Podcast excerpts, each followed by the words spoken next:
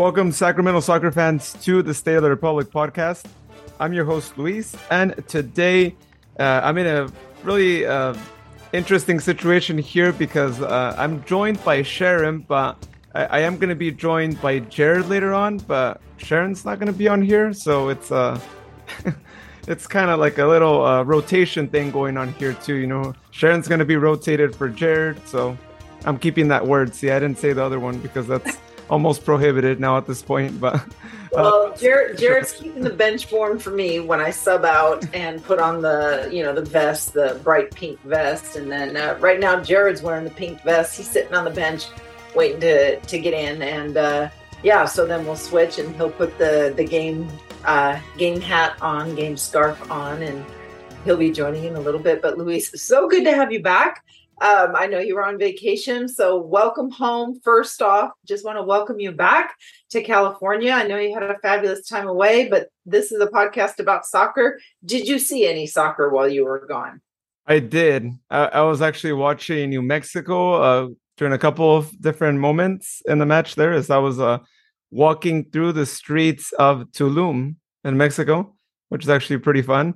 Um, and then I saw RGV as I was waiting for a connecting flight.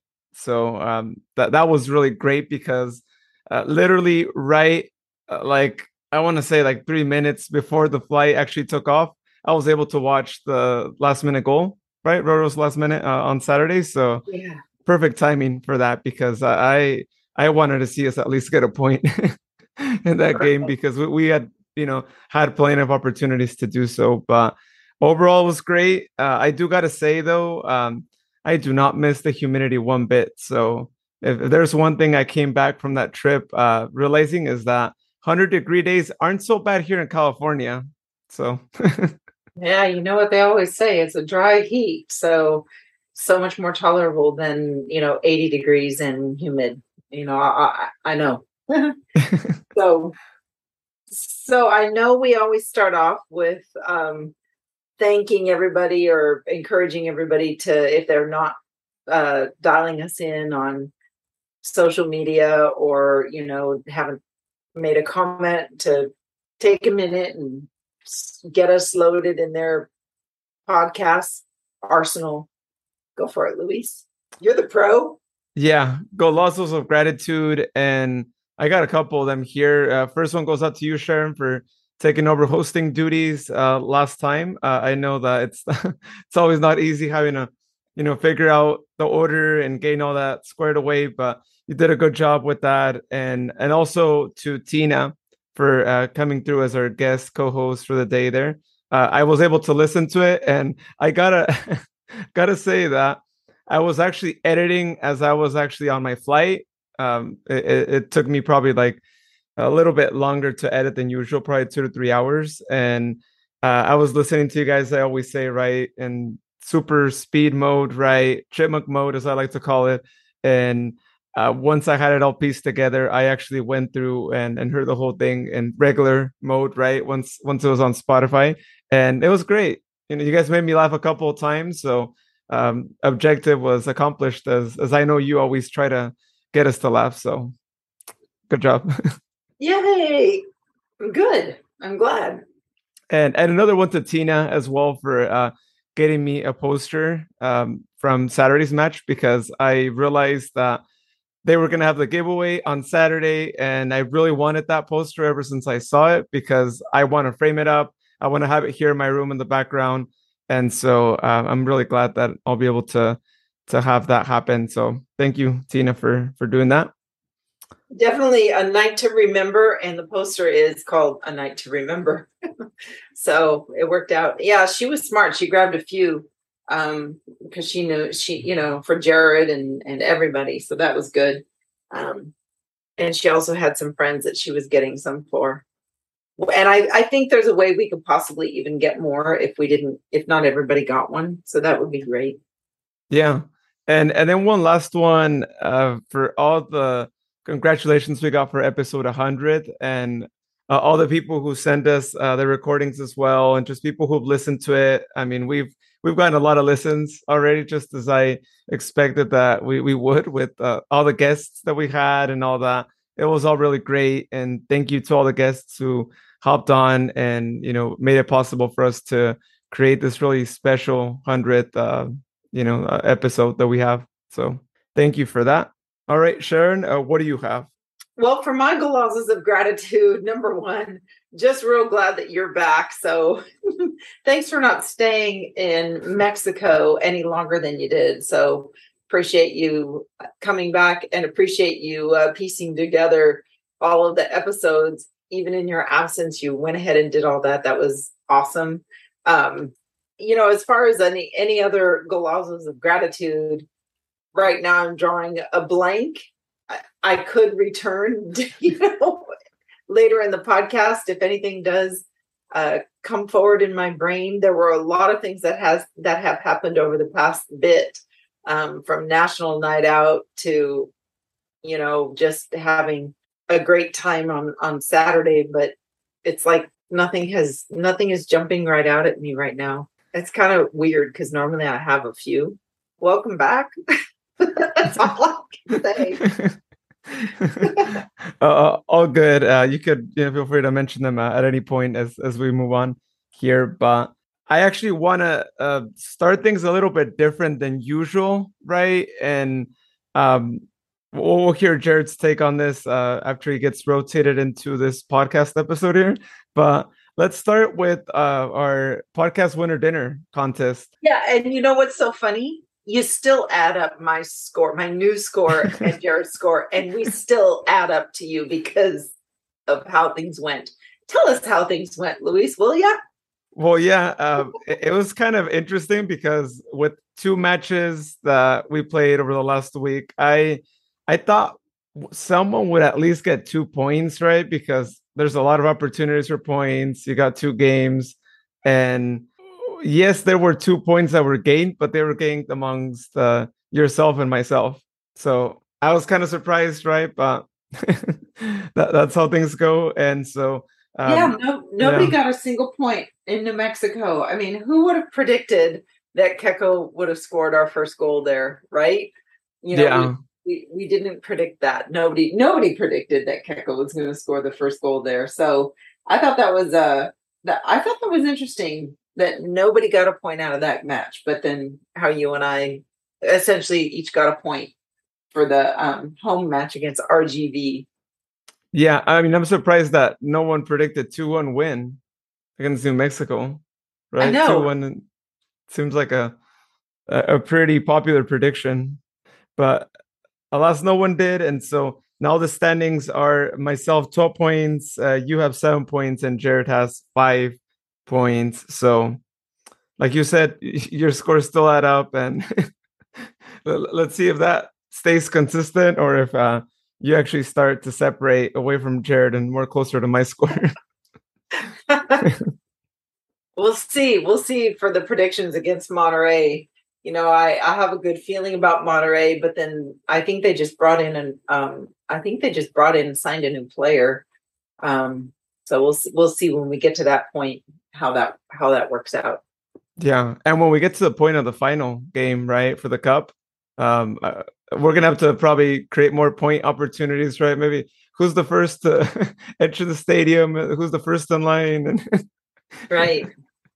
who who gets that too? Right? Who orders their uh, food first at the stadium? Who gets uh, booted out first for wearing their jersey in a non uh, I'm kidding. I, I, think we've satisfied ourselves that we won't get booted out if we're wearing our jerseys in other parts of the stadium, except for their fan zone, which they call the wall.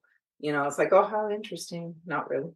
Oh, okay. I- am glad we could put that topic aside. I, I was going to bring it up at some point, but I'm glad that everyone could uh, wear their gear wherever, as long as you're not in opposition sections, which is understandable, right? I wouldn't, I wouldn't suggest for anyone to, you know, go to an away match and go sit next to the opposition. That that, that would not be advisable for any team.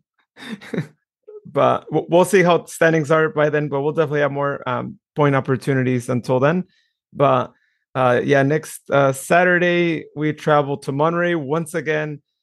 7 p.m. to play against them in um, a match that will be, I think, really interesting because now we're going to see a different Monterey team I don't know if you've been seeing some of the recent results, but they actually uh, won the last three games, and uh, they're on a pretty hot streak right now. And I know even when we yeah, played that's against what them, I just that's what Yeah. I said. I think they brought in new players, so it's going to be an interesting. Yeah, yep, it's going to be interesting. They pl- playoffs aren't like completely out of the picture for them too. Whereas when we first played against them, it, it looked like they were really low. Yeah, yeah, I, I'm really impressed how much they've uh, bounced back. So it's going to be a whole different game, surely uh, this Saturday there. But I'm curious to hear your prediction, and Jared's prediction will come on later on in the podcast. But what what do you have uh, for this match? you know the two one thing keeps coming back, and you know I'm I'm feeling positive for us. So I'll go ahead and call that score line. What is your score line? I, I you're not gonna believe it, but i actually it said two one as well, and I have it written down. So if you want to see, um, it's, it's impossible. I would have written it down that quick, right? But Yeah, that's so funny. Is, it two one and then Dougie scoring first? Uh, and if he's not there, then Keko. That's One funny because I'm picking Keko and then Roro. So I have Roro. Keko Keko scoring first, and then if he doesn't see the pitch, then I've got Roro. Oh, okay, cool. All right, and as I said, J- Jared will give um his prediction later on in the show here. Keko's on a little bit of a hot streak, and we can talk about that when we break down the game against New Mexico. Are we ready to do that? Yeah, we're ready to do that too. So, um, since we didn't have a podcast episode during the week, uh, thanks to episode 100 and maybe being out, uh, we're going to be talking about two games here briefly. Uh, first, uh, let's go ahead and uh, talk about New Mexico in the match that happened last Wednesday. Uh, in a really great score for us, right? A comeback win, uh, 2 1 at a really difficult pitch to play at, not just because New Mexico is a tough opponent, which they are, right? But because the pitch was pretty terrible, right? Sharon, I know you have your thoughts on Terrible. Is that the word? Is is that really the word we want to use? It was crap. that. Their field was crap. I mean, total crap. Even the announcers kept saying that when you're playing on a baseball diamond, essentially, a baseball field, the grass is very long. And they were talking about how the ball was just dead. You know, the ball would be played and it would die. And it's like, oh my gosh, that reminds me of when I was, you know, young and playing on these crappy fields where you you try to kick the ball and there's weeds growing and everything like that. And it's just like this long grass and you know you really had to work hard to get the ball out of the grass. And i swear to you these guys they were trying to make these passes and they they had to like dig the ball out with a you know a shovel to get it out of the grass in order to play it. Uh, so so i i, I have a funny feeling a, a lot of our ground passing was kind of ameliorated but and so we had to do a lot of air. Um, we had to send the ball in the air a lot more than we normally would. You know it'd be really great to have a, a, a game played on grass the uh, close turf i mean we're used to our turf where the, the grass is very short and it moves the ball really moves and then and then to have this funky infield grass that wasn't even green um, that was in front of one of the goals, and you could tell that the players, I mean, like visually, it's like, oh. so. That aside, it was wonderful to see us come from behind. You know, initially we were thinking, "Oh my gosh, you know, we're we're not gonna." We got behind in a goal, and typically the first team that scores is, you know, the one that wins, and so there was a that feeling of, um, "Oh my gosh, they scored first and oh gosh, we're not going to win." And then the next thing you know, it's like, oh no, don't even think about that. Um, you know, Danny Vitiello was in goal, and I don't think anything was his fault as far as how the goals, uh, the goal went down when Preston uh, scored.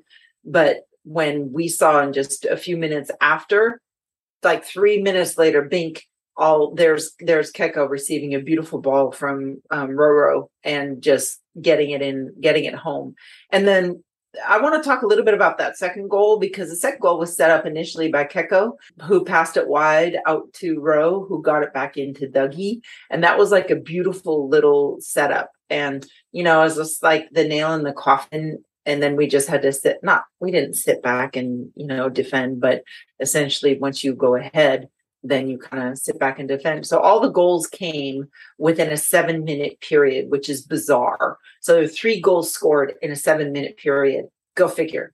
Put that down in the in the uh, stat book as weird.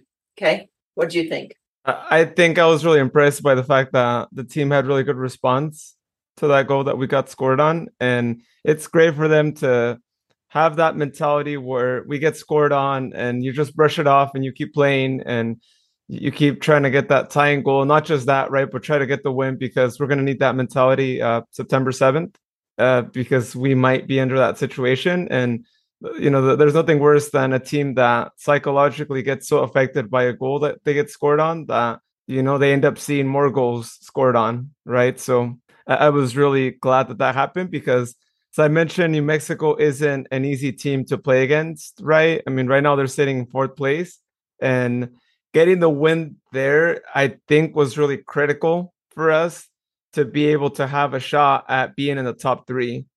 And so I think we might be looking back at that victory and uh, kind of uh, signalizing it as like a really great thing that happened. So we've got two road wins under our belt. Yeah, Charleston was weirdo, you know, 4 2 with that two goals get in.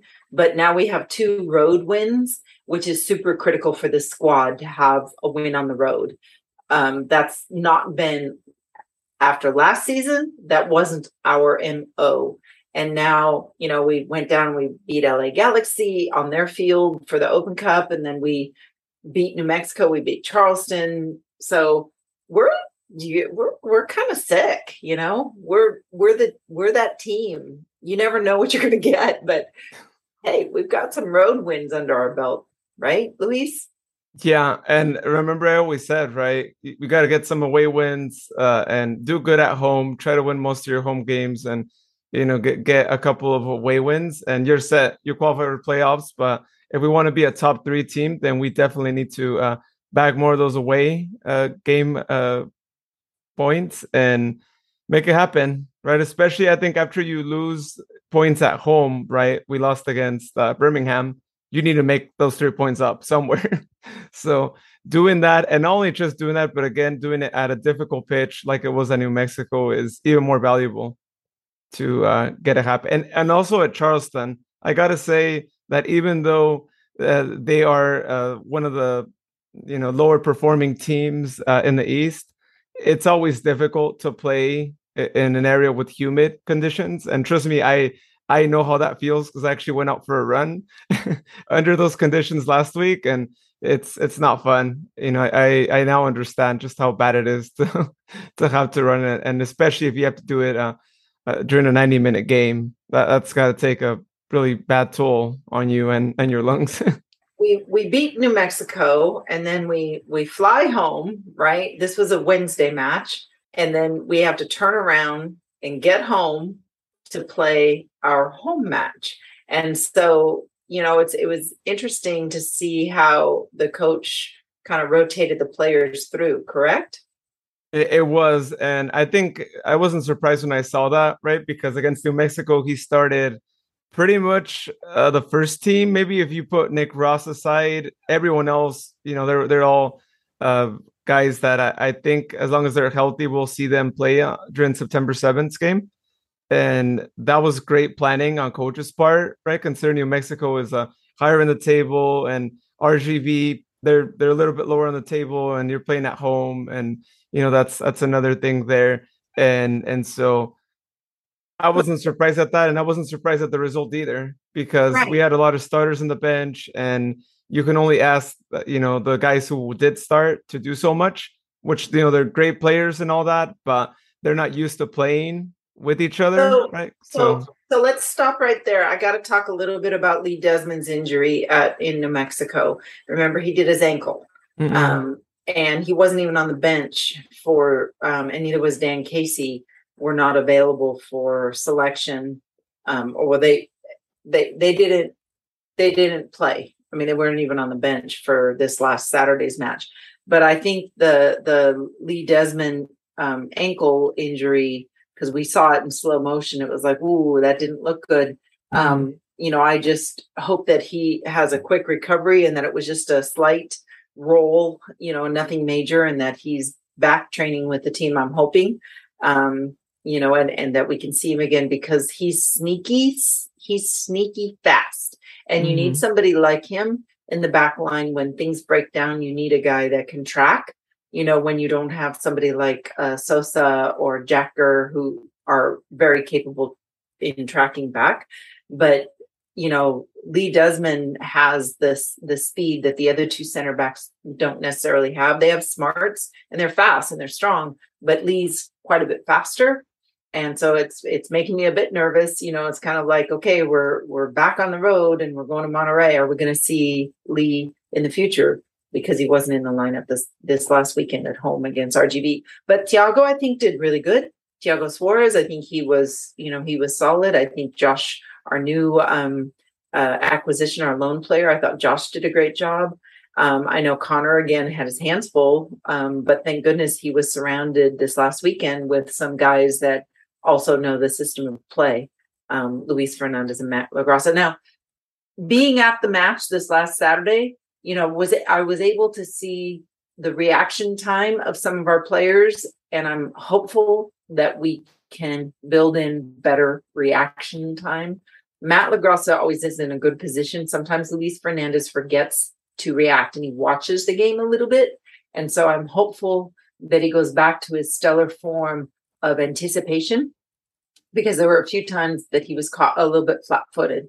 Not so much any of the other guys, um, but but I, I was watching that. You cannot have you know somebody who's playing a D mid position or a you know a roving midfielder. You cannot have somebody um, reacting, you have to have them actively involved in the match, you know, and shifting and covering and balance um, during the whole match. So it was only a couple times that I saw it, not ranking on him at all, want him on the podcast. So don't take this personally, Luis Felipe. If you're listening to this, just remember that we we can see that we can we can see that we sense it um, a little bit, and so just tighten that up a little bit, Luis. Just a little bit, tighten that up. Yeah, and like I said, it, it wasn't going to be an easy game either, right? RGV, even though yes, they they're a little bit lower on the table than say New Mexico is too. You know, I think e- everyone has to consider that there's a team that wants to have a shot at playoffs, and it was really critical for them to get any points out of the game, and so they were going to be like uh, putting up pressure during the whole game, right? And especially I think given the fact that we didn't have our our A squad, right? The, the all the typical starters, they were going to try and, you know, maximize their options and the goal they scored was was a wonder goal, right? I mean, it's one of those shots that uh more often than not isn't going to actually be a goal, but like he hit it right. It went right to the spot where Saldana couldn't really do much, right? I mean, those shots are really strong uh, as much as it's going to his post you know, okay, so the whole game, they were nipping at our ankles. It was a nasty little game. I don't like playing RGV because they they they're like ah, they they're kicking our guys on the ankles. You know, if if our uh, the whole match, the whole match, they were kicking us, and there was no call. We had that crappy ref. We've had him before, Mm. and oh, horrible. And so you know, so they get so they get the goal. So they get the goal. and you know it, it, happened similarly when we played at Rio Grande as well. If you recall that windy match where the, they were just fouling us left and right, and referee was also pretty bad in that one, and yellow cards weren't shown at times. So yeah, it, it, it is something that we've expected, I think, from these games against them. Um, but luckily, you know, the team had their opportunities. They kept on going, and and as we mentioned in the previous game, right, even though we got scored on, they they, they were still right there, uh, you know, creating those opportunities. Uh, we had to wait till the very last minute, and as was mentioned uh, by, uh, I believe it was um, Adam who mentioned it in in the broadcast too, that uh, you know it, it just goes to show that if you're going to the game don't leave early. Wait till the match is actually over because you might be missing out on uh you know potential tying goal right and i don't know if you noticed anyone leaving early uh, sharon but oh, oh, i'm yeah. not surprised right people yeah no no no yeah a bunch of people that were sitting near me saw you know a few people leaving early you know in the 80th minute you know it's like wh- why would you want to beat the traffic why not just hang out and let the traffic kind of die down and leave afterwards it was yeah it's kind of i'm not a leave early person unless I don't feel good. You know, if Mhm. my, you know, that's the only reason I would leave early, or if it was pouring rain, or if it was just unbearable or something, you know. But yeah, no, not going to leave early. You never know. And obviously, good old Captain Rowe. They okay. So let's talk about the rotation real quick, Luis. You know, we started with a certain squad on the field. You know, with Zico and um, oh goodness, the um, Zico, Malik, uh, Quayo, Archimed, and Sosa, and also um, Tiago. And then, like, I forget at 65th minute, like right around the 65th min- minute, I remember Tina whispering in my ear, I think Luis Urbano is going to be happy with the subbing because the subbing started to occur at the right time Mhm. and and and so I know that you're happy about that. Um, and sure enough, you know, we had guys coming in. You know, we had Rowe coming in, Keko came in, Jack Gurr came in. Thank goodness. Um, oh, uh, okay, and oh, Zico wasn't a starter; he came in right, Mhm. and then Dougie came in, and it was kind of like ah. So we've got some fresh legs, number one, and we've got a, a and all the these guys that were brought in can run at the other team at the opposition and you know they suffered their share of fouls those stupid tiki tack get the ankle fouls you have no idea how many times our guys were flopped onto the ground and they did not flop you know they were literally fouled and there was no call oh it was so frustrating it was so frustrating for us to earn three yellow cards and them to only earn what is it two, Two. i believe maybe Yeah. more yellow cards in that. Um, um, go up a little bit. Yeah, I think we had five. We had five yellow cards. excuse me, five yellows to their two, which is BS because they were they were kicking us left and right. You talk to any of the guys, they're going to have bruises. It was like a rugby match, but it was officiated by this guy that he did the same thing. I would never see him again. Um, there were a lot of yelling from the stands, including myself. You know, ref, you suck. Anyhow, so Roro in the in the dying minutes of this match, Luis, take us through it. Yeah, I, I mean, I'm glad they got subbed in at the right time. So yes, I was pretty happy to to see that, and you know, especially in response to just getting scored on one 0 uh, you you gotta uh, have those players come in and and try to salvage something out of the game, right? Because a, a point is better than no point, especially if it's at home, right? Because uh, we did already suffer our first loss before this uh, home match at home, and so the last thing you need is like two consecutive uh, home matches in the league. I should add, right, um, to happen uh, in the season, especially as you're trying to close on, trying to get more uh, points at home. And you know, Roro got a perfect assist. I mean, it couldn't have been more perfect, right? And we know Roro is always one of those guys that is moving directly to the right spot where he needs to be at. And I mean, he pulls just a really great header. The guy knows what to header it to. I mean, he might not be tall, he might be as tall as I am, but he knows how to actually jump and header the ball. And and that's really great, right? Yeah, and that was amazing. And you know, so it's so funny. Usually they say you head or you um so he was he had he he and Matt LaGrassa are kind of on the same on the same page. Um they say you you put it back across the face of the goal the direction it came from because the keeper if, it, if he's tracking across coming across the goal he's going to be leaning in the direction the ball is coming across the face of the goal. So when you head it back or you play it back typically you can get them wrong footed the keeper wrong footed but these guys actually found the you know the the far side of the net wi- the direction the keeper was already moving traveling in and so it kind of go it defies the law of natural progression of, of a keeper's body motion but i guess keepers are getting smarter because you know they, they didn't they didn't necessarily he just stood straight in the center of of his net waiting for the um waiting for the ball to and he missed. But if you look at who followed up we got dougie and keko were following the um, shot they were following the cross and following the shot and i'm really proud to see that because in the past we've not always seen a follow the shot mentality but you see both keko and dougie following the shot and that made me super happy to see that also super happy to see um, luis felipe with the assist correct no Jack Gurr. Yeah. J- J- yeah. Ah, I saw the shoes. Oh my gosh. Okay, let me rewind. I, I all I saw were white shoes, and I know sometimes Luis Felipe wears white shoes, and it's like okay, rewind, rewind. Echo yeah, does too. Yeah. Jack, Gurr with the assist, I think is getting massive play on social media from his buddies and uh, folks back home because that was big time for Jack. You know, we've been wanting him to score a goal, and at least you know to have him get an assist has got to feel really good.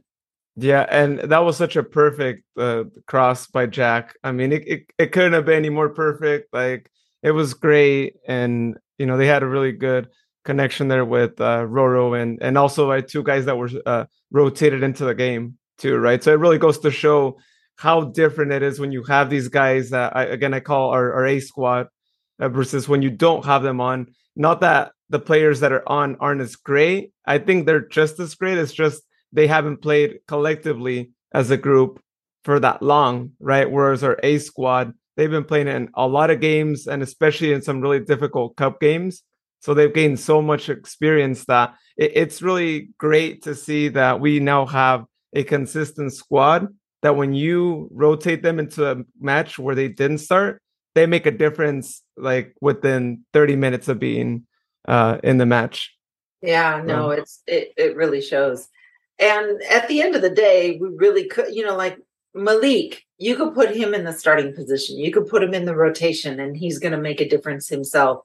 Uh, you know, any one of our guys really could make a difference. But you know, at the end of the day, we split the points with, um, you know, with with RGV and off they went. They went home. Our players, it's only a handful of them went over to afterwards over to Pete's. I know I did. You know, we were kind of expecting to see more players, but thank goodness Rose showed up and he was, you know, there was a lot of congratulations. Good guy showing up, and a handful of the other players showed up. It was nice. Dami showed up. I got to meet his folks or his mom and his mom's boyfriend. Um, it was really sweet. People are always so congenial and you, you, know, Todd Dunivant was there and it was just nice. And then Briggsy showed up, Mark Briggs showed up a little later with his wife and and baby and um, kind of we closed the place down and or they did. I, I left early. It was great to see Tina and my friend Brett there, you know, joining me over there. And Martha showed up with her daughter, and mm-hmm. um, they came with uh, Natalie. Natalie works the games; she's part of the production team. So I didn't know that they had a connection. That was pretty cool. Um, so yeah, it all worked out. Yeah, that's really awesome that you know you do those things post game, whether you win or not, right? It, it, was a tie that did feel like a win, right? I gotta add, but it, it's always really great when you can still have those things happen. And I certainly hope, uh, you know, post September seventh game, uh, after the game, right, that you know they could have something um, for all of us too. That'd be really great, right? Think about going somewhere after the game. Of course, if you're a champion, it's almost like we're not going to sleep that night. You know, let, let's go celebrate. But even if you're not, I think it would be uh, really good for us to still be able to, uh, you know, I don't know, maybe go go out to eat somewhere really late at night. Exactly. Pick a Denny's. It's open 24 hours, and let's oh, no, they're go to a bar. so, whatever's open, I think it would be really good. If uh, yeah. right, so so here we are uh, now now you know we've gotten these games behind us. We're almost caught up uh, in games played with everybody else. You know some some teams have 24 matches in hand. Some have 25 or one has 25 in our conference. Um, we're sitting with 22 matches which is there's only a couple teams like us that have a couple games in hand. But at the end of the day luis walk us through real quickly the um, how everything is is shaping up. Although I hate San Antonio, don't even talk about them, you know, because they're like hands and feet, fists over points wise everybody except for San Diego. Yeah, well, I gotta say though, things are looking pretty good for us in the standings. Um, and like you said, yes, we're finally almost catching up with with all the other teams, which is good, so we get a better picture of where our uh, team is actually at right now. But we're currently sitting in fifth place with uh, 22 games played, 37 points, and directly above us. I'm not going to mention, you already know who's in first place right now, but I got to add though that uh, we're not that far from them. I know it's a 13 point difference, but we are going to be playing against them. So we could potentially make that 13 a 10 point difference. So uh, we got to look at, at that as well. Uh, but other than that, we got San Diego in second place with uh, one more match than we do, 46 points, uh, just uh, nine points above us. Colorado with 41 points, uh, one more match than we do, uh, just four points above us. And then New Mexico right above us with one more game than we do, and just one point above us with 38. So technically, you catch up to these teams that have 23 games played, and you, if you get a win, you get to the 40 point range and you could go up to fourth place, uh, just be one point away from Colorado and six points away from San Diego Loyal.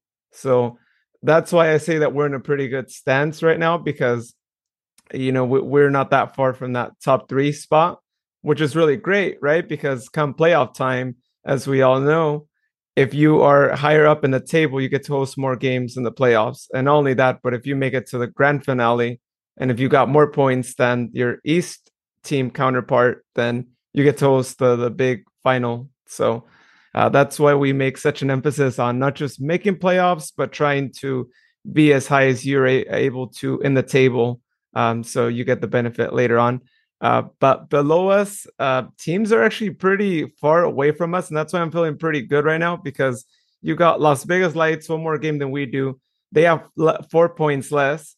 And then you got El Paso with 33 points as well. And they have uh, three more games than we do. So they're pretty far off that, you know, it's it's good for us. You catch up in games played with the rest. And I think we're looking pretty good. And of course, much better than last season since we've already got a lot more uh, points than last season. We've already surpassed the points we got last season. And and one of the things that Todd's a big fan of and Mark is too is you have to peak at the right time. You know, granted you just toss San Antonio out, but when you look overall at, you know, our um our stats, our, you know, our game stats, we're looking to peak. And we're the only team. We're the only freaking USL championship team still left in the Open Cup. So we have inserted what seven extra games into our whole entire dynamic. And so, you know, it's kind of like, do we peak around that point in time? Or do we, and that's why we've got these extra players, is we're getting them ready to continue the surge in league play. And a lot of people don't understand what the Open Cup and these extra matches take out of the players. It takes out a lot. And a lot of it is mental.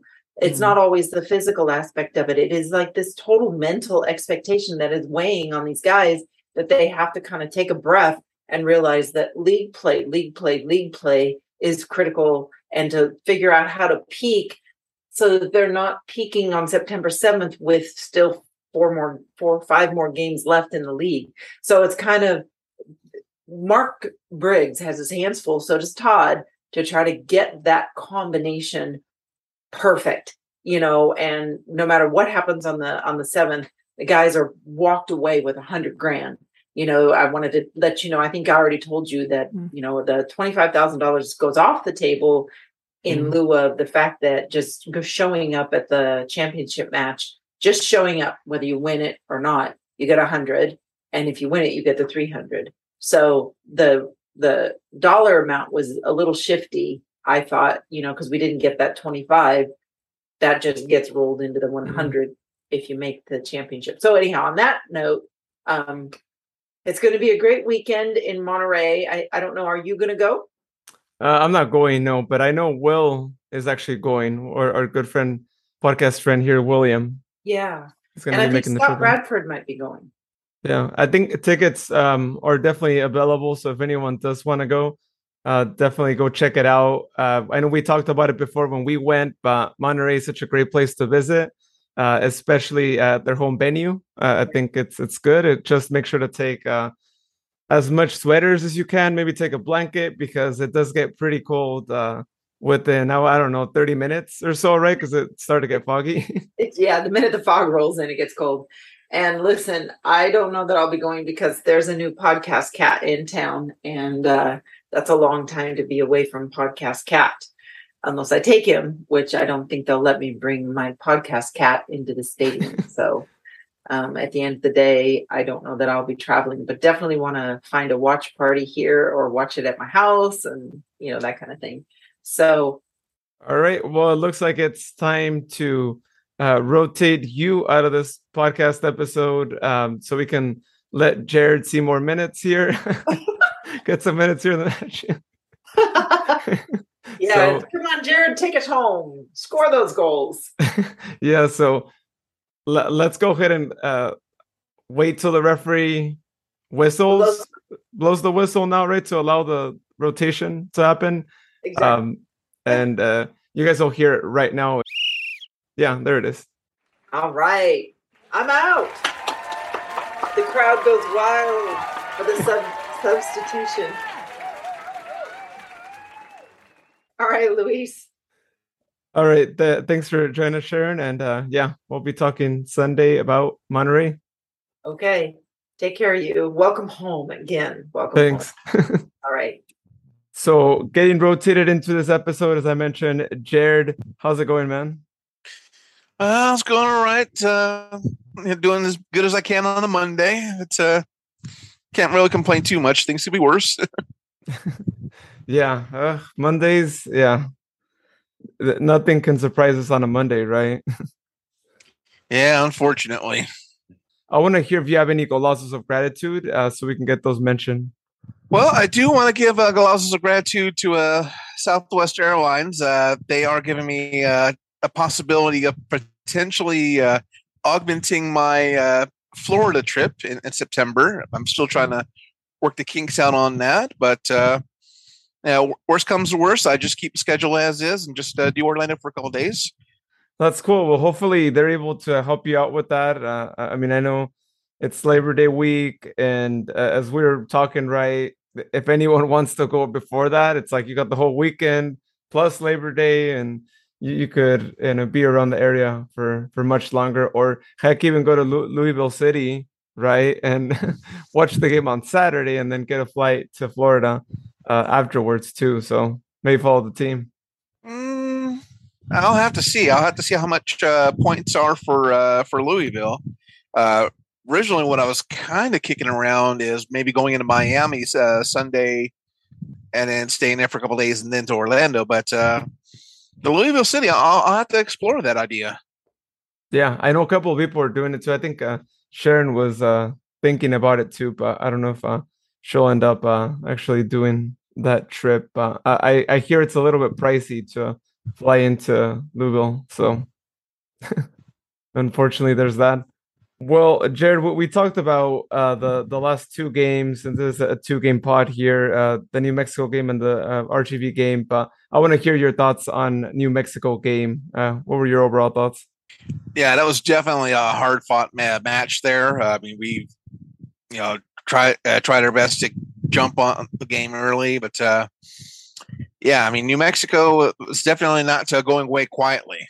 I mean, we we've tried to maneuver as best as we can on that uh, baseball field of theirs, which uh, I, have already got some. Uh, how can I put this way? Have some uh, opinions on the stat- status of that field. I mean, given the fact that the Oakland A's uh, play on the better uh, baseball diamond than that, but somehow, you know, we we managed to get the win, and that's got us even closer to them now. And then the other match uh, against RGV, I mean, that would have been a great chance for us to jump ahead of uh, New Mexico. But uh, once again, that was a, a hard fought match. I mean, you really didn't see a whole lot of give from either side.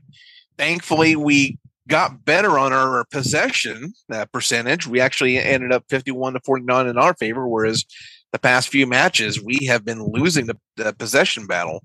But at least Roro managed to pull up and uh, save a point for us. So could have been worse. Could it could have been up losing. So it's best way to think of it. Yeah, uh, I know what we gave our words on on the field earlier in, in the episode, but I really do think that New Mexico needs their own stadium, right? Because in that match, from what I hear, they brought close to 9,500 people or around that range. Uh, and for a Wednesday game, that that's something else.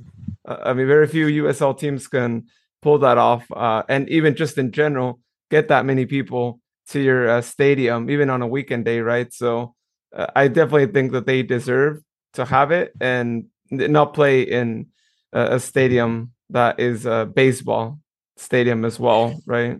Well, it's in uh, New Mexico's defense. Uh, because of that baseball stadium, they are the attendance leader in the USL Championship, uh, given the uh, the capacity for for minor league baseball. So it's it's just like with Nippert Stadium with the FC Cincinnati a few mm. years ago when they were in the league. Uh, because of that uh, large capacity, they ended up, if not selling it out, coming close to it. as far as Republic FC, we're not doing too bad either. I mean, we're the third largest selling in the USL Championship, second in the Western Conference, so we're not doing too bad either. But uh, yeah, I'm sure New Mexico would definitely uh, be better off leaps and bounds by getting a uh, soccer specific stadium. But of course, that costs money, and uh, New Mexico isn't exactly f- flush with money. Uh, at last I checked. Yeah, well, hopefully down the road they're able to uh, do that because you know New Mexico doesn't have that many sports, and a lot of people definitely follow uh, New Mexico United, right? Because of that same reason that they don't really have uh, too many professional options to choose from. So I do definitely think that they have uh, a leading edge, right, over other teams that might have other options around uh, their city. So um, that's, but that that was really impressive to see them bring that many people uh, to to that match. And RGV wise, yeah, Roro came through as as he typically does, right? Uh, when uh, we need him to come by, and you know he was rotated into the game and really made a difference. And heck, we were close to even potentially winning, right? Scoring two goals in like what three minutes, if you recall. We had a good opportunity there, uh, even just a minute yeah. or two after that one. Yeah, there were definitely some good opportunities. Uh, once we got the ball, you know, once we actually got possessions. I mean, in the second half, I mean, we definitely had our chances, and unfortunately, they just did not go our way. I mean, we, it's not as bad as last year, a couple years ago, anything like that. I mean, we are actually creating the opportunities, and on some of them, they actually score. This one, you know, these ones, they're probably just off by inches or centimeters. I mean, had it been at the right spot, the right uh, English level or strength level, anything like that, then then yeah, it could have easily been two one, three one, anything like that. But you know, it, it, it's all it's all about the science, unfortunately. Yeah, and that's one thing about this team that I think I've noticed uh, a couple of times this season, where you know we tie a game and it's like the team is driven to get that second goal, and happened at New Mexico, happened at Monterey, and a couple other instances there, but. It, mm-hmm. you know, it, all it takes is just tying a match, and then you're gonna get more opportunities. It's just like you said in this match, the tying goal came, uh, you know, a little bit later on, right, close to the end of the game. That, but had we been given, I want to say at least five more minutes, I think we end up uh, winning the match and getting those three points. Yeah, I mean it's uh, just a matter of time. You know, ultimately we we we will get the win. Um, I mean, thankfully we got it in New Mexico, uh, and now they've been on a bit of a slide because uh, they they actually lost against Miami. Thus, why the importance of us getting the win on Saturday, but uh, unfortunately falling short. Yeah, and, and luckily, you know, we, we still have a game in hand uh, compared to New Mexico, right? So just one point away. So um, we get the tie in the next game, and uh, you know, we would be just tied there with them. I think we'd still technically be in fifth place, uh, but if we win, you know, we we go above them. So uh, it, it was a critical win to get in New Mexico, and you know, not now we just have to keep on going, you know, continue to get these uh, really critical points. And I think, you know, we could be in the top three. No, no problem at the end of the season. Absolutely. I mean, this, this is definitely a great push to, to a top four finish. And of course, once again, I, I don't want us getting the number one seed because I still believe that number one seed is a curse. I don't care if it gives us a week off in the playoffs. I have seen too many times where the number one seed has been taken out too easily. But if we can get a, a top four finish, I'd be happy with fourth. I mean, that'd be great because at least this way we host at least one playoff game, and we get to play a team that's uh, you know, is obviously lower than us, but still, let's keep pushing for that top four finish.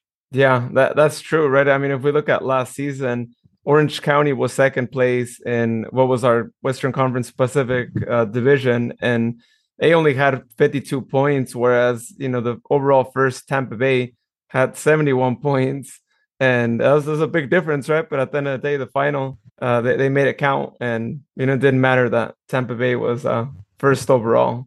Yeah, and we'll we'll be kind of touching up, uh, revisiting uh, Orange County later on in the episode. oh, okay, great. Glad to hear that.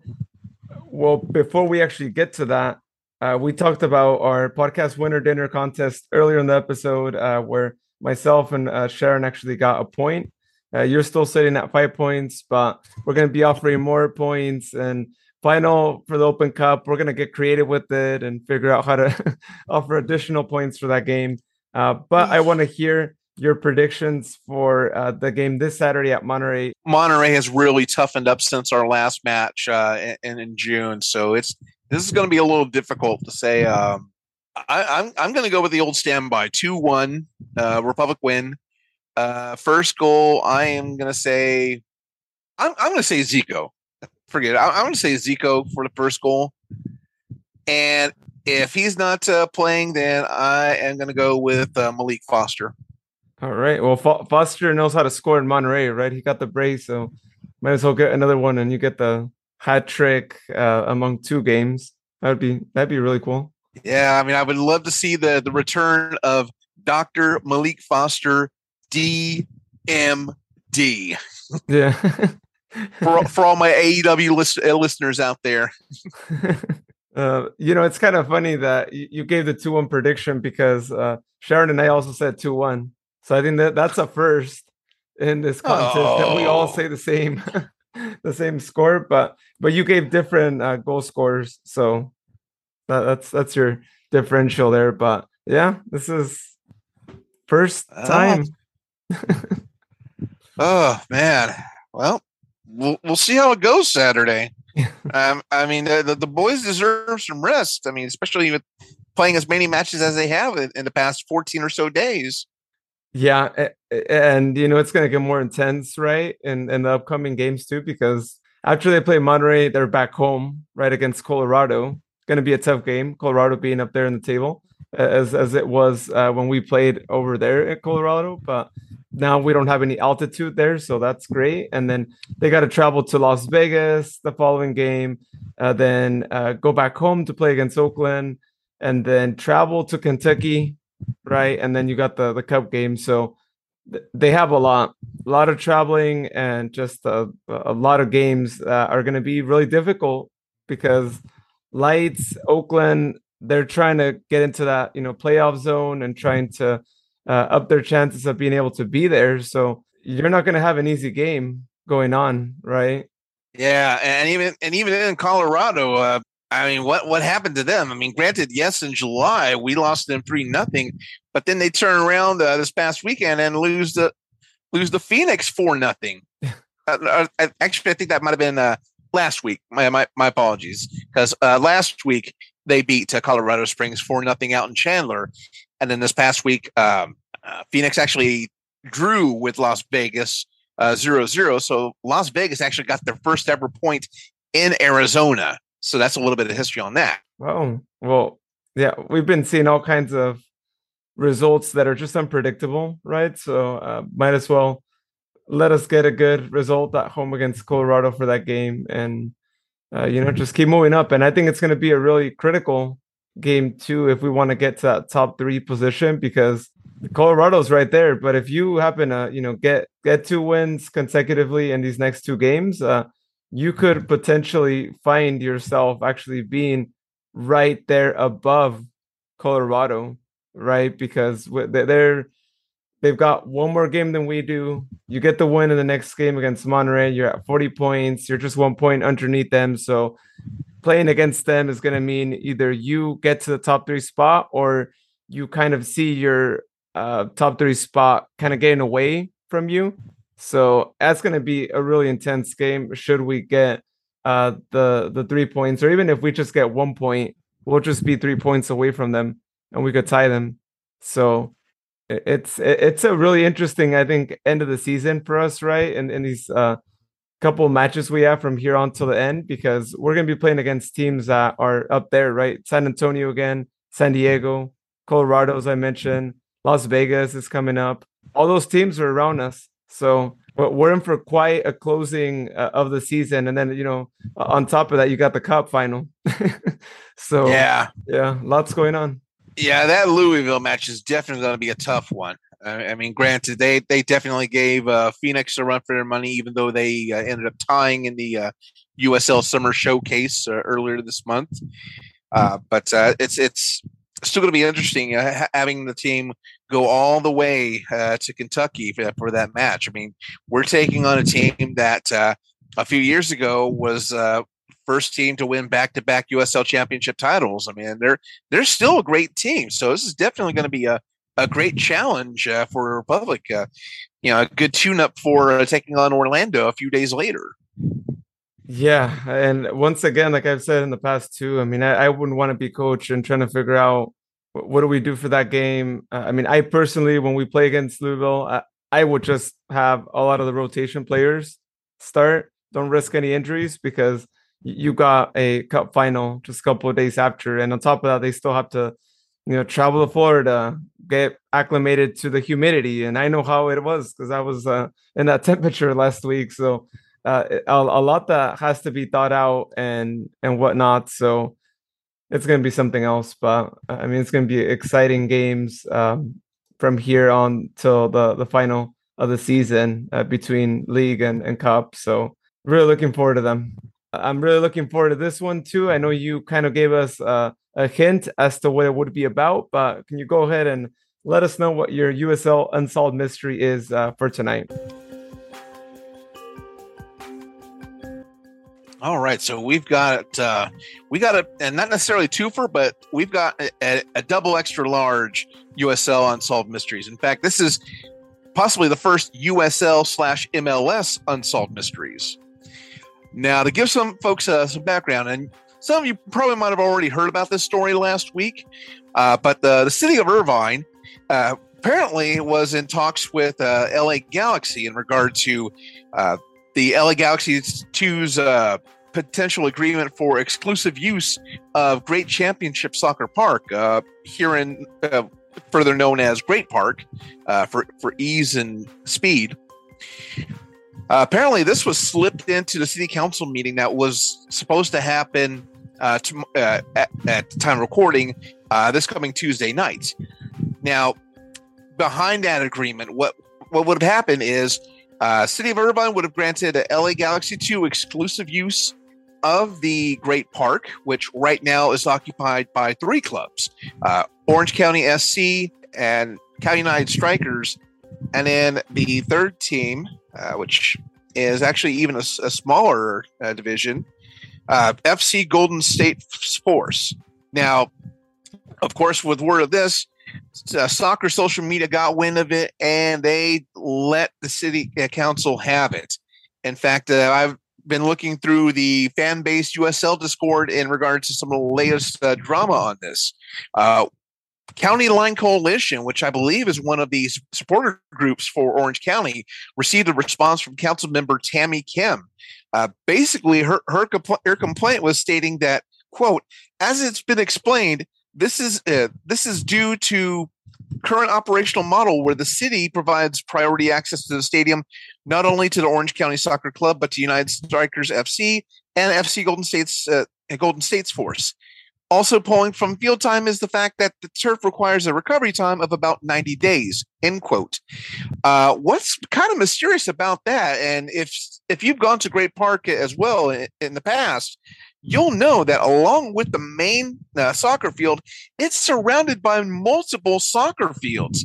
So if they're if they're complaining that there's a lack of community uh, group access, uh, how? Because there are numerous soccer fields that can be used at the same time that the main one's being used, if that if that's the complaint.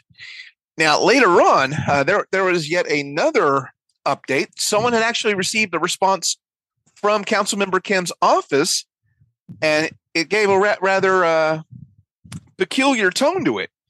That states, "quote The city manager's office informed me that this item has been removed from tomorrow's city council agenda. No further information was given at this time. End quote. So now, for some reason, that discussion is no longer on the Irvine City Council meeting, which is pretty convenient. And looking even further, LA Galaxy spoke further on it, stating, uh, but, quote, LA Galaxy are not interested in an exclusive arrangement for LA Galaxy to play at Great uh, Championship uh, Soccer Park, end quote. So now it seems that uh, LA Galaxy has caught a case of the uh, F around and find out, if you will. But why in the first place, LA Galaxy, the, possibly one of the richest teams in the MLS, with wide resources across Southern California, why is it they choose Irvine and only Irvine to put LA Galaxy 2 in? A club that you'd be lucky to get 50 people in the stands if they let people in the stands. I mean, I, I know I'm a Republic fan and Orange County has, has been on our ass match wise, but we got to stand for, for Orange County. We cannot put up with MLS uh, trying to just snuff away USL championship clubs because if it happens to Orange County, I mean, the same thing could happen to us. I mean, what what if San Jose decides, oh, we want to put put our uh, earthquakes too at Heart Health Park, I mean, and, and, wants to stop them. So why so why is it that MLS is being so specific at Irvine? You've got other cities around. I mean, you've got L- L.A., you have Carson, you have quite a number of other nearby counties. And if you're if you're not even going to open up the matches uh, to fans, just have it at, at, at a college uh, stadium. I mean, that's what a lot a lot of the uh, USL clubs do. I mean, look at Monterey. They sh- they share the campus with the CSU Monterey Bay. Uh, Oklahoma City, uh, when they, when they were playing, uh, they've been playing at a high school stadium. So what was the real motive behind LA Galaxy uh, with this arrangement? And why is it that City of Irvine wanted to try to slip it in the back door to get this uh, uh this agreement passed? Does uh, City of Irvine forget that people that soccer fans live in Irvine too? That they have access to the internet and obviously have the ability to get mass word out about this because that's what happened. City of Irvine, LA Galaxy, thought they were slick. They got caught with their with their pants down. So why is why is the Galaxy doing this? I mean, is it greed? Is because they they they think they can do anything? What's up, Galaxy? Do I need to call your daddy from up north? Do I need to call Luis Felipe? Have him come down and give you a talk? I mean, because if y'all need it, I'll, I'll do it. I will, I will find my connection. I will have your daddy come down to LA and have a stern talk with you. I will do it. I don't give a flying fornicate. It will happen.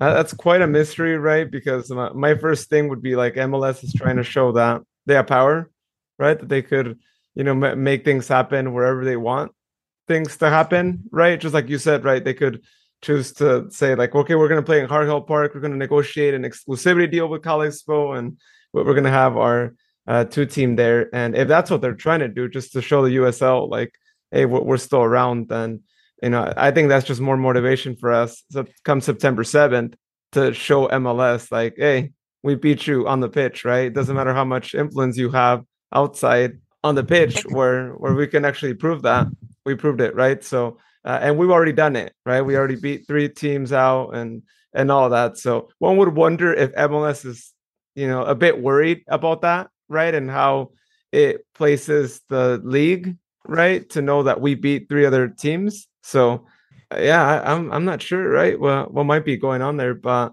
you know, I'm, yeah. I'm glad they got rid of it and they got awareness of it. and and it's and it's convenient that this happened uh, the week following after we beat Sporting Kansas City, making it three MLS teams that that USL team has bought. So now LA Galaxy, who is one of those three, decides they they want to get revenge on USL and and pull this. It ain't happening. Yeah, it, there's got to be something else behind that too, because like you said, right? I mean, Southern California is big on stadiums, right? I mean, there's no shortage of venues to play at, and and not just that, right? But Los Dos has already got a place they play at, right? They they don't even play um at, the main stadium, right, where LA Galaxy plays, right? They don't play at Dignity Health. They play at a pitch that's right next to the stadium, right? That I'm not sure if the uh, university uses it or, or who else uses it, but they have that. And like you said, they don't pull in people to say, oh, we want a bigger venue or a venue that just has more options for us to have food, right? And all that. So yeah, that, that there's something else uh, that you know go, goes with that, and I'm sure they, I mean, they, they know the venue pretty well, right? I mean, LA Galaxy did beat uh, Orange County in the Cup um, earlier in the year, and then they had to actually travel down to Irvine.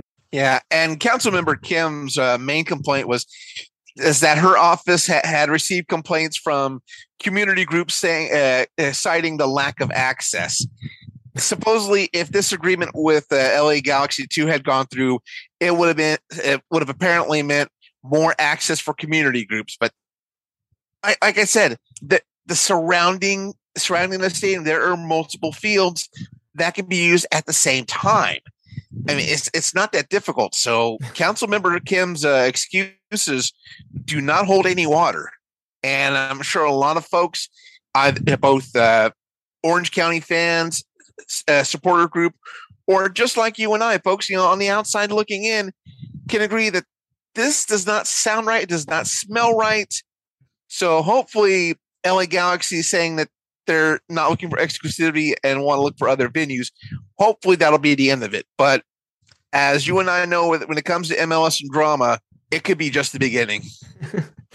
yeah, yeah, we, we, it's just MLS trying to show uh, power that they have, and you know, it, it's the reason why I'm just so glad that the two teams are going to be out of USL, right? Because for the longest time, I think they felt like if we want to start a two team, we could join USL. They're going to take us because we're MLS, and the fact that now they're deciding to leave and we're not going to have any trace of of MLS two teams in the USL is uh, going to be really great I think for the league. Um, you know take them out bring in some new teams and uh, let's make sure that everyone is independent because I, I myself I've never been a fan of the MLS model right where the league takes control of all the teams. They they move players like you're swapping Pokemon cards with your friend in the 90s like mm-hmm. it, it's really sad what they do right? And so even fans of different teams can't really get too attached to their players because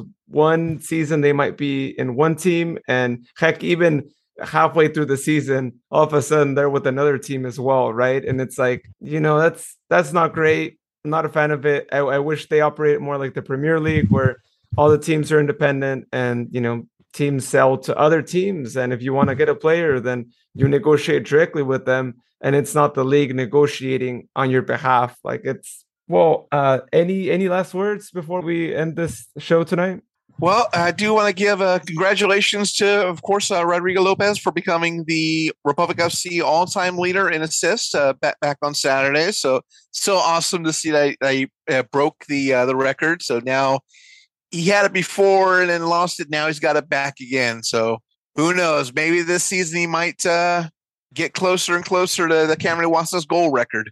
It'd be great to see. Yeah, it would be really great, and you know, I think that's that's all he really needs, right? Is to to get that record as well, and and just continue to like just impress us week by week and all the things that he does, and uh, why not even also get the top goal scorer for the Open Cup? Right? I mean, he is right now uh, tied at, at four goals with uh, Lucky from Tampa Bay, which you know, of course, they're not around uh, at the moment in the cup anymore. So uh, he could get it, right? Get, get us a goal, yeah. or hopefully none of the Orlando City top goal scorers score a goal, and he'll technically get it, even though he's tied with another player um, for top goal scorer of the cup. And it, I think it, it's very well deserved you know, because he he does a lot for the team, and I, I mean, I I never get tired of saying that. I'm impressed that you know his level of play, and you know we're gonna see him one more year, and you know we'll have to ask him when we interview him if you know he he's just planning on retiring next season. But man, th- this season has been one one for the history books for him already. I, it doesn't matter what happens, like assist leader and you know he's given us a lot of memorable moments right just to add on to all the things that he's done so um yeah but we're definitely going to be trying to interview him before the cup final. Um, no guarantees, but we're going to be working with the team and seeing if uh, we can have him on to uh, say some words about that game, and you know we could just hear more about all, all the different moments that have happened uh, thus far this season, and you know also I, I think um, Sharon wanted to bring this up. I actually forgot to bring it up earlier too, but we're going to be trying to start um, a, a, campaign of sorts to try and get him uh, in the Hall of Fame in downtown Sacramento, right? And heck, get him a statue as well. Uh, the guy deserves a statue. I don't know where they'll put it because you know we might not be at Heart Health Park for too much more longer. But heck, if they could put it somewhere at Cal Expo, I think it would be really great, right? Being that the stadium is there, even if you know we happen to uh, move to downtown uh, next year or in two years, um, it, it, would be great. But definitely, if they do make that new stadium, he's got to have some sort of uh, you know statue recognition somewhere in that stadium, and I have no doubt that that that'll be that'll be somewhere. I have an idea as far as a statue, even if it's uh, temporary. Given the fact that Roro scored a header uh, this past weekend, you know how they have the uh, California letters in front of the main gate at Cal Expo. We could temporarily move the the letter I out from there, and have a, a statue of Roro with a header. So that way you have a lower lowercase i, and he's dotting, and the soccer is soccer ball is dotting the i. I mean, oh, how, how, awesome yeah. would that be?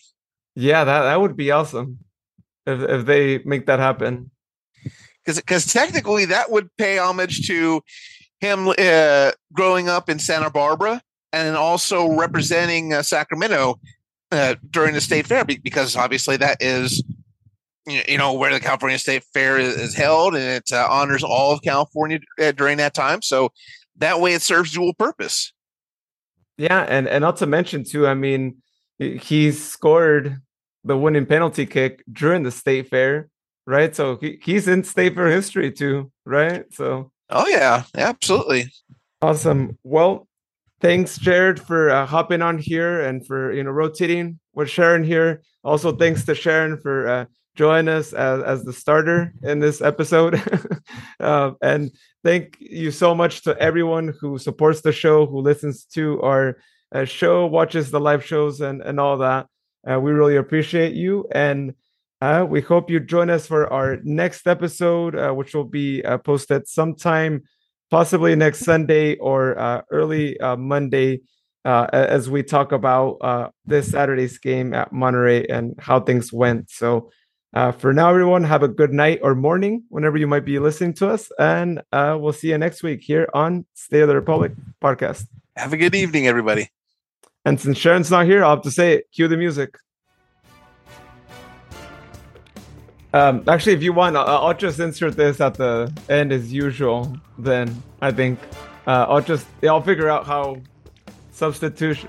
Oh no, I'll figure out how rotations are gonna work here on, on the episode, and we might see you like be rotated in and then out in the same match. Uh, we're going to bend the the rules of the game here for. Oh, I see. So so once I'm rotated out, I can re-enter because it's like college. So this is like college ball where you know you're not restricted or youth uh, soccer. The rules are you know you can re-enter once you're subbed out. Oh, I see what you're saying, Louis. Yeah. Saying.